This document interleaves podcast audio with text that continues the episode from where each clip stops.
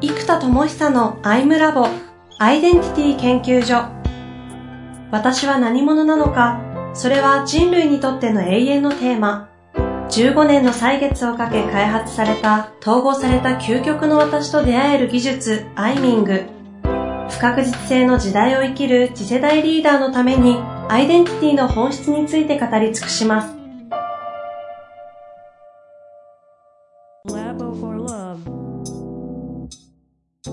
こんにちは、遠藤和樹です。生田智久のアイムラボアイデンティティ研究所。生田さんよろしくお願いいたします。はい、よろしくお願いします。さあ、ということで今月2回目になりますけれども、前回残した言葉は、 Sounds of Intention。というね、もうこれから映画でも始まるんでしょうかというタイトルでしたが。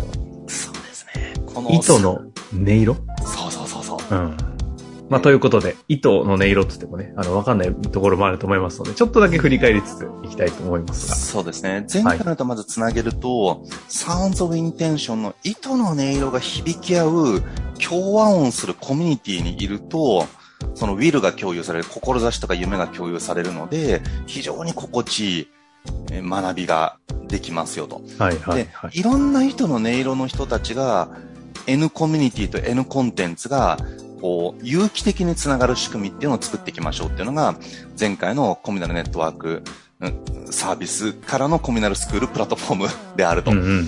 でこのカンサナンスコミュニティの、えー、共和音コミュニティになるためには、一人一人のサウンドオブインテンションが何なのかをわからないと、自分に共和音するコミュニティを選べないわけじゃないですか。うんうん、だからこの糸の音色っていうところが何なのか。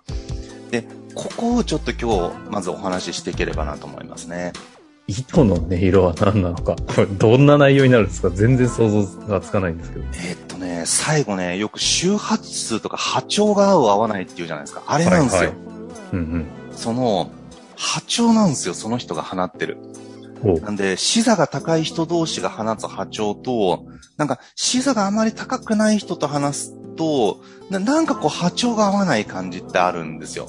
うんうん逆もそうで、視座があんま高くない人からすると、視座が高い人って意識高い系わらってなっちゃって、なんか、微妙みたいになっちゃうめんどくさいみたいな、ね、そう。だからやっぱそこって波長が合ってない。この波長っていうのが波なので、音なんですよ。音波みたいなやつ。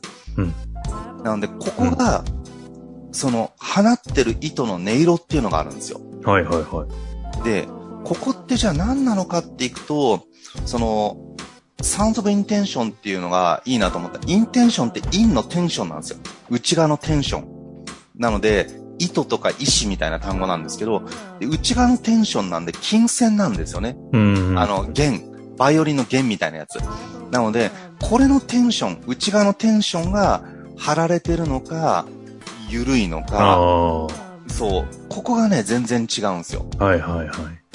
で、このサウンズオブインテンションのインテンションの金線が、いわゆるハートストリングスっていう英単語があって、これが、いわゆる金線っていう意味なんですね。はい。はい、ハートの弦みたいなやつがあるんですよ。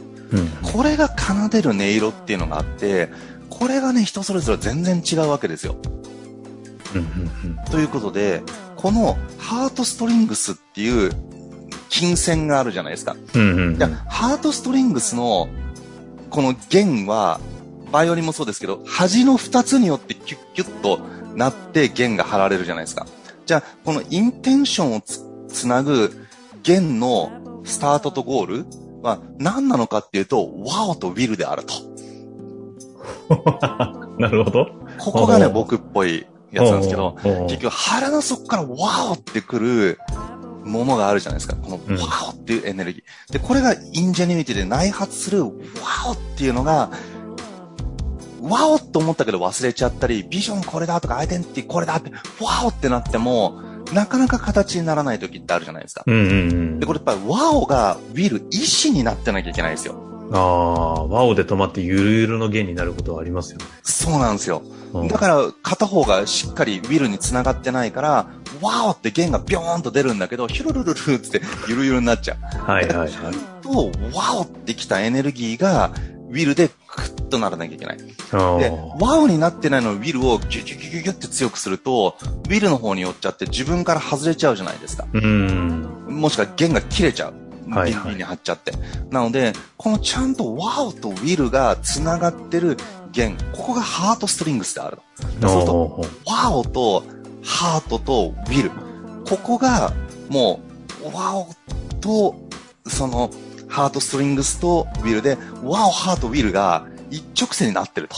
あはいはいはい。この奏でる音というのが、えーこれのテンションですね。これのテンションがインテンションなので、内側のテンションなので、これが、サウンズオブインテンションだと。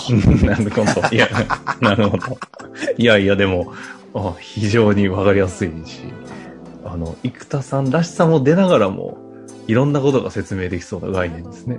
そう。で、ここが、ワオとウィルって言ってたのは、今まで実はアイデンティティとビジョンのことなんですよ、実は。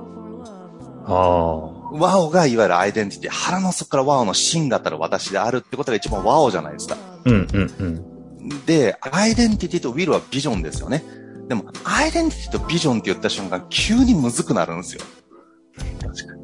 で、もう僕らそこに身を置いちゃってるから慣れすぎちゃってて、ビジョンとか言っちゃうんですけど、やっぱりビジョンって、とは言ってもちょっと意識高い系な言葉なんですよね。うん。うん、高い系でもないんですけど、意識が高い人たちちゃんと。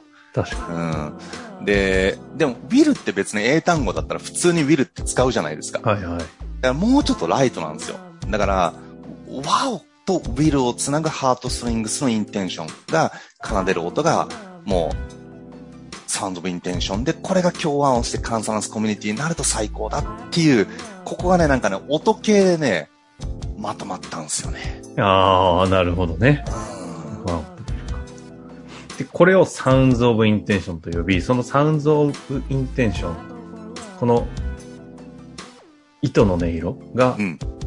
糸の音色の波長が合う者同士が、こう、コミュ、コミュナルとしてのコミュニティになっていくと。でコミュニティがそうであって、で、この辺はどういう関係性になっていくんですか？この話と。えーっと、そこがもうまさにサウンズオブインテンションが、協和音するコミュニティを選んでほしいと。はいはいはい。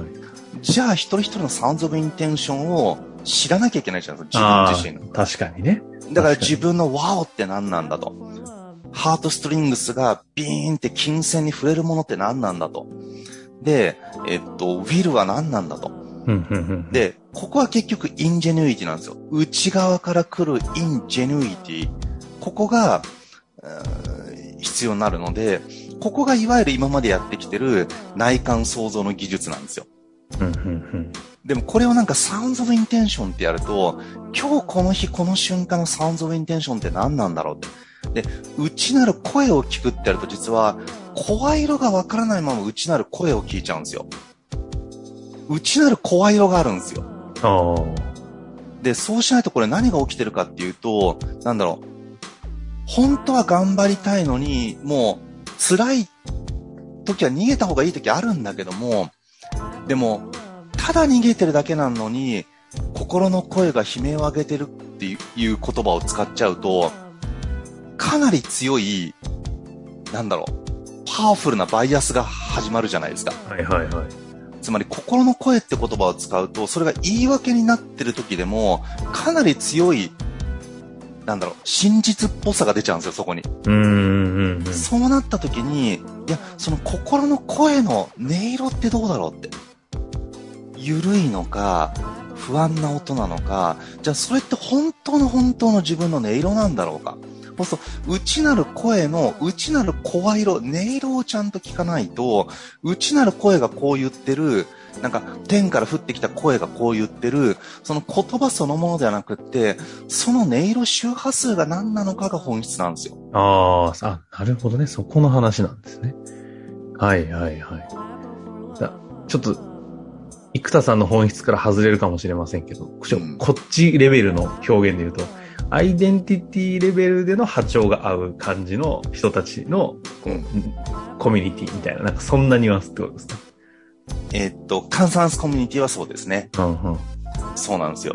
なので、え、これそちなみにそのコミュニティ、そういった内なる音色が共鳴し合うコミュニティを作っていくっていうような話なんですか？そここはどういうことなんですか？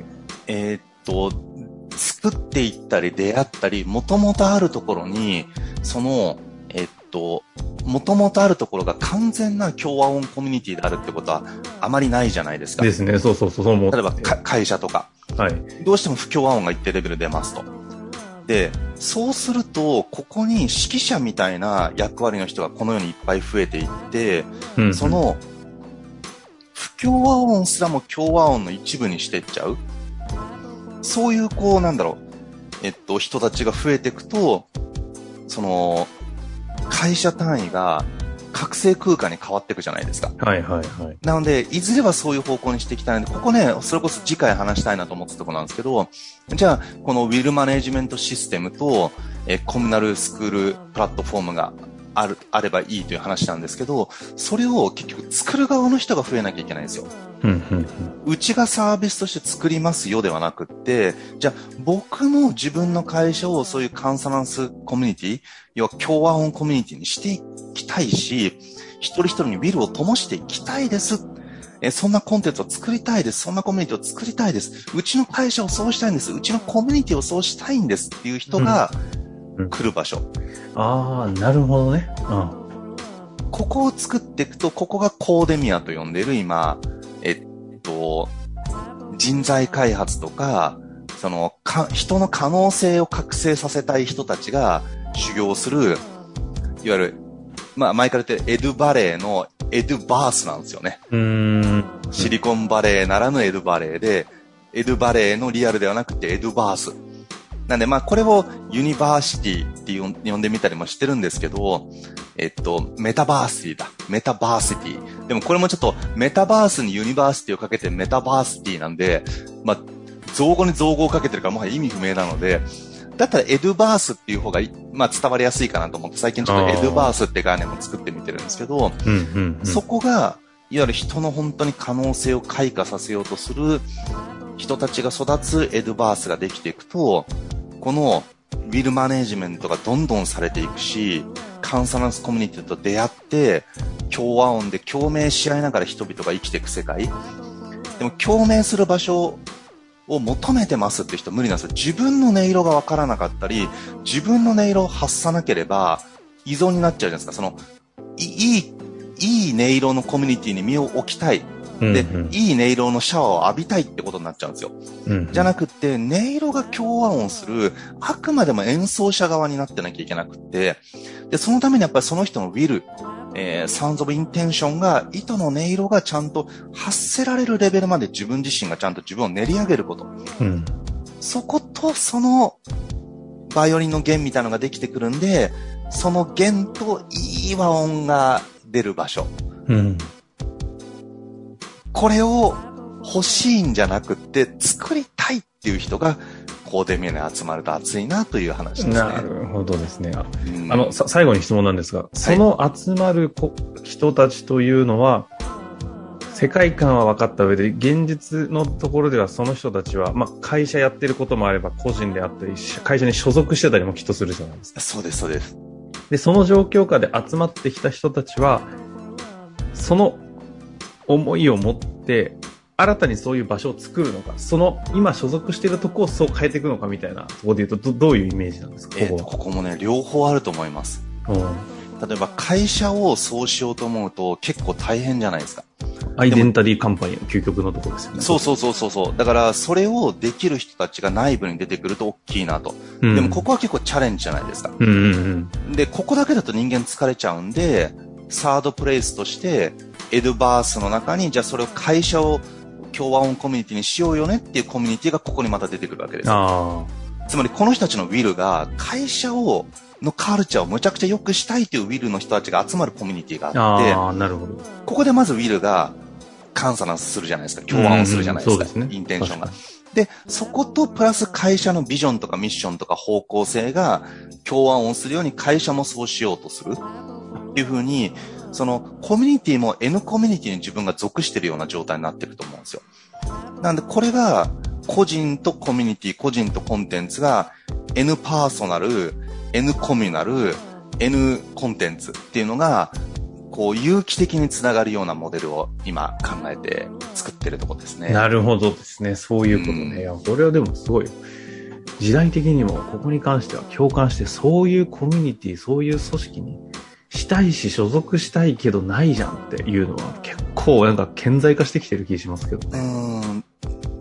ん。で、特にね、リアルだとね、出会いづらいんですよ。環境による縛りが出るんで。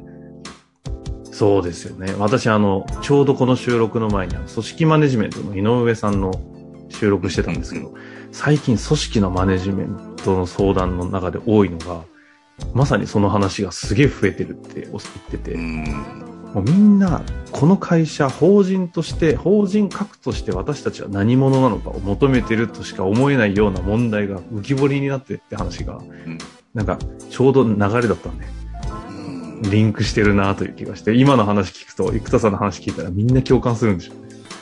いや、本当にね、アイデンティティなんですよね。なんで、そうだからアイデンタリーカンパニーももっと広げたいんですけど、やっぱり私が受けてる限りも限界なので、やっぱりもう経験とか一回も置いといて、アイデンタリーカンパニーを作りたい人たちに提供していく技を。うん。で、これやっぱり外部だとかなりの実力が必要になっちゃうんで、内部の人。がそれができるようになっていく。うんうん。なるほどね。これも早く全部やりたいんですよ。なかなかね、なかなかこれ構想が大きくなっちゃって、毎回メンタロイドがやっとできそうになったらこの CNS の仕組みを作らなきゃいけないから、これはこれで膨大な今開発の設計をやっててですね、もう設計、もう設計と開発もスタートし始めたんですけど、うん。あの、いやもう大変っすね。それこそ Facebook 作るようなもんですから。確かに。うん。まあ、ということで今日のところ一旦終わりだと思いますが、次回、いかがな形でいきましょう？そうですね。やっぱりこの前半に大体ね、このアイデンタリーなコンセプトを言ってから後半具現化に入っていくんで、はいはい、はい。これを具現化していくためにどうフォーカスして何から手始めにやっていくのか。で、まあ、これをね、毎回ちょっとやりつつ、えー推進しつつ、あの、またメタに見ながらを繰り返してるんで、またちょっと具現化の方を次回お話しできればとなる思います。ほどですね。じゃあ概念として話したコミナルスクールプラットフォームだったり、ウィルマネジメントシステムのこのちょっと具体の話をしていくと。そうです、そうですという。ことで、楽しみにしていただけたらと思います。はい。ありがとうございました。はい、ありがとうございます。